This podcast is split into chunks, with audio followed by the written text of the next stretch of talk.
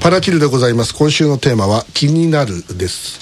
えー、何ですか？気が気になるんですか？いやじゃなくてですね昔あの私のあの師匠のですね、はい、春風亭流昇がですね、はい、えー、カラオケ病院っていうあの有名な演目があるんですけども、はい、その中で、えー、頭痛に襲われた師匠がですね、はい、えー、あの病院にクリニックに行くっていう話が出てくるんですけど、そこでこう医者さんがまあ検査受けなくてもいいんですけれど気になるねっていうふうに医者が言うと。それ気になってしょうがないと。というそういうあの笑わせるくだりがあるんですけどまあ、そういう話を今日はするんですけれど、はい、あのーまあ、能登で先ほどね、地震の話しましたけども、能、は、登、でああいう地震が起きまして、能登半島がぐーっとね、西に引っ張られてるんです。ぐーっと、ものすごい力です。それで、あのー、で、能登半島の西側がギューンって隆起したんですよ。ね、4メーターぐらい隆起して。ねはい、で、そのねじれがね、東日本と西日本ですんごいねじれが起きてるんですよ、はい、でそのねじれがねどこを中心にギューってねじれてるかというと能登、はい、半島から滋賀県琵琶湖の辺りを通って京都を通って名古屋辺りに抜けるラインでギューッとねじれてるんです、はい、で僕はそこの京都が気になるねっていうふうにあの今から2週間ぐらい前から、あっちこっちで言ってるんですよ、え気になるねって言って、えその通りになり始めたので、もう京都で揺れてるでしょ。で、で、あの、最近うちの周りでは、榎田さんまたちょっとなんか能力を発揮し始めましたねって言われて、別に私、あの、予知能力があるわけじゃなくて、あくまでそういうデータを見てて、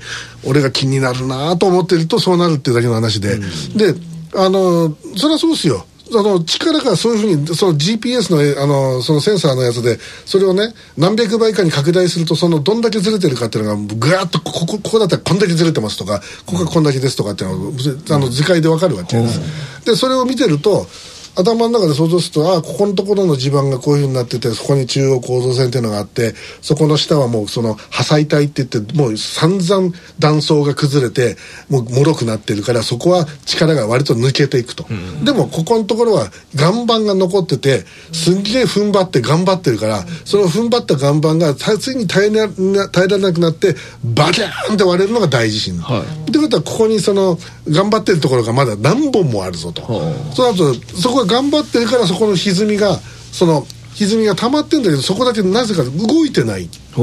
視点みたいになってるとこあるんですよ、はい、でそこがちょうど今京都で、うん、で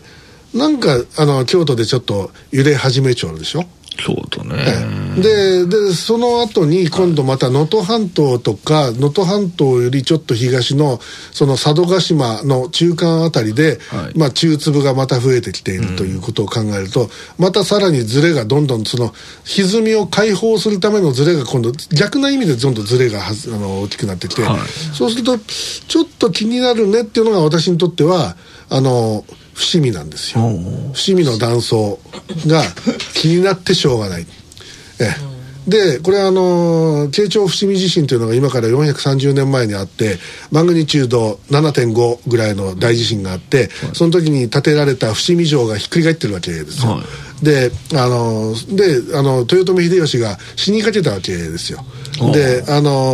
もうびっくりしちゃってであの要するにそこにいた人たちももう何人も死んでるわけその城がぶっ潰れたもの。でで命からがら秀吉はの生き延びたんだけど、はい、その時にその本当は謹慎処分を受けていてあの窒居を謹慎してたはずなんだけど、はい、その加藤清正がそのまあ秀吉を守るためにもう真っ先に現れたというまあ大嘘があってあるんですけど。多分嘘なんですけどそういう演目があってそれを地震加藤というんですよ。え加藤清正で。えちゃんとそういうあの歌舞伎があるんですよ。ででそれそれからなぜかあのあの私が地震えのきだっていう名前がつくようになったっていうのはその地震の話でいろいろやってるからなんですけど、はい、でともかくその慶長伏見地震っていうのがあって、はい、それから400年経ってるから今起きても全然おかしくないです、はい、であのそれが起きるとその京都を中心にかなり広範囲のまあ大きな地震になる。内陸性の地震です。京都終わったら次何回行くんじゃないですか？うん。そう。それだったら近畿が。うんまあ俺はそう見とるわけ。あでそれがそれがさ俺みたいな素人が勝手に言ってることだからね、はい。でそれがあの本当だったらその慶長伏見じゃなくてその伏見断層じゃなくてひょっとするとずーんとずれて亀山断層とか、はい。あるいは下手すると大阪の、ま、この真上っていうか真下っていうか上町ですか？上町断層が動くってことだって当然。上町断層だってもうもうあの十分にエネルギー溜まってるということで、だからちょうどねあの天満橋あたりからぐーっと登ってって、はで上上町のその上のね、あのちょうどあの、えー四天王寺とかがあるようなところぐーっと行ってそれで天王寺までぐーっと下っていくでしょ、あそこのところのその上上町のそのあれは断層街といって、はい。断層でできた崖なんですよ、はい。だからちょうどその四天王寺夕日が丘ってところのあそこのところからその西の方を見ると日本橋の方って崖になってて下にお寺とかがいっぱいお墓とかがあって、で眺めが良くてその夕日が綺麗だから夕日が丘ってついてるんだけど、あれはそのあの上町断層がダンって動くたんびに3メーターずつぐらい隆起してたわけよ、この間そのねあの能登で4メーター隆起しました、はい。ね、であんなのがその何百年かに1回落ちてたんであの何十メーターの崖ができてるわけです。よであそこでまたガーンって3メーター上がるとあそこの上に住んでるマンションの人たちは生きた心地がしないでしょうな。大変。まあまあ多分耐震的にはな下がる可能性ないですか？下がる可能性ないですね、ええ上がるでしょうね、であとその今回能登半島で不思議なことが起きてて、はい。断層でも何でもないところにあのその断層のようなはい。2メーターの段差ができてるんですよ、ほうでこれはその畑とか道路とか川とか貫いて、はい。まあもちろん家だとかもその影響を受けてるんですけど、はい。あるその断層みたいなものその崖ができたところのはい。上に立ってた家の人はそのグラグラってきたから、はい。慌てて外に出ました、はい。まだ夕方4時10分ですから、はい。まだ明るい。外に出たら目の前にあったはずの木が、木が低くなってると。ほだからそのガクンって2メーター下がっちゃったからそこに植わってた木がガーンって下がってる突然そうなってるんで、はい。何事だか分かるでそこの目の前が突全部2メーターの崖ができてる一瞬でできてるんですよ、ズズズズズって、でところがそこ断層じゃないんですよ。それ未発見のなんかとかじゃない？これは大発見で、はい。そこは終極断層ってあ終極地層といって、はい。地面がこう圧がかかってて、はい。それまでのそのまっすぐなものがギューンってこう持ち上がってる場所だったんですもともとおでそこをなだらかにしてその畑とか、はい。あのまあ、家のね地盤になってたんだけどそれがさらにギューって左右から押されて、はい。そグーッと押されて出てきた、はうわって盛り上がって、出てきたその段差だったんですよ。おええ。でそんなのもあるんでだからいろんなところでその影響が今回能登ではできてて、はい。そそのまあ地震学者とか地質学者とか、まあ、火山学者もそうだと思うけどもうあの言葉悪いですけど、ウハウハなんですよ、もうもうものすごいサンプルがあのゆまあまああの3000年に一度とか言われるぐらい大変なことが起きててその学問的にはすごいんですよ、もちろん被害を受けた方にとってはとんでもない話なんだけど、であのでそんなことが起きている大変な今時代なわけです、はい。なので私みたいなのが気になるねって言ったのはどうぞ聞き流していただいてもいいんですが、でも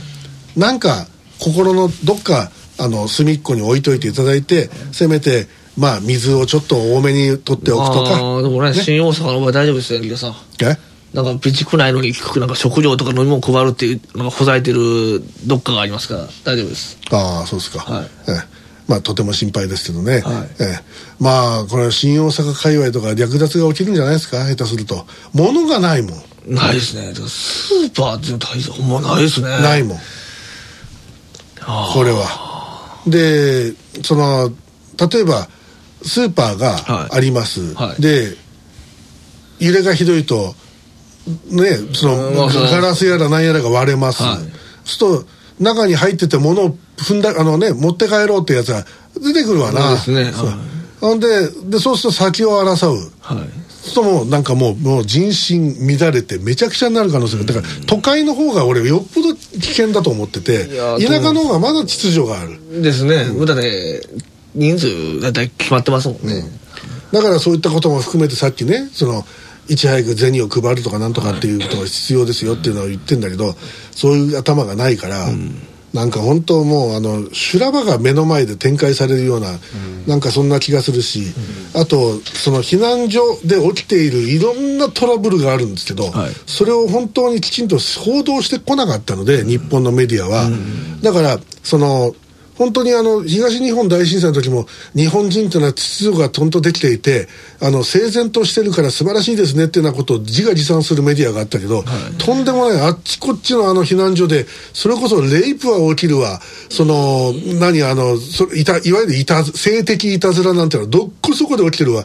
もうだからあの今はもう女子が女性がそのおトイレに行く時は必ず何人かで行ってくださいとかっていうようになったのはや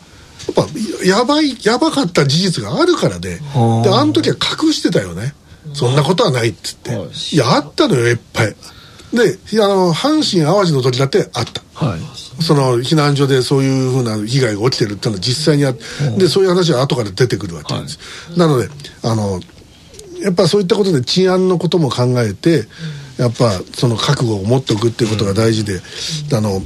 まあ僕の気になるねっていう一言が、まあ一応申し上げておきますけど、熊本大分大地震、えー、2016年の4月14日と16日の2回起きたあの地震も私は当てました。で、それは当てたっていうのは別にあのオカルト的なものじゃなくて、いつ起きてもおかしくないし、もう100年に1回の周域で来てた熊本の地震だから来てもおかしくない。でも、そのいろんな状況が、これは来るっていうしかもう考えられないというしか思えなかったんでそう言ってたんです。で、その通りになった。で、思ったより早すぎたってことですね。いやいや、あの時、あの、ドンピシャだったのよ。準備間に合わなかったって言ってたんですあ、それは違う。あの、その仕事の方ね。はい、そうそれはもう間に合わなかったですね。はい、まあ、本当にあれは残念だった。だから、その、前進の後、まだ、あれが1年後とかだったら、まだなんとかなったのに、まさか28時間後に来るとは思わなかった。28時間28時間早いですね。本当にあの、あのズドンっていうあの揺れは本当に体が覚えてますからね。で、まあともかくそういったことで、あの、まあ来なかったら来なかったでいいじゃないですか。えのきだみたいなそういう大ボラ吹きが何か言ってたってことで笑っていただければいいので、ただ僕はずっと気になるねと言わせていただこうと思っております。えー、ということで、えー、気になるね。えー、一旦 CM です。IQ, IQ, IQ, IQ, IQ, IQ.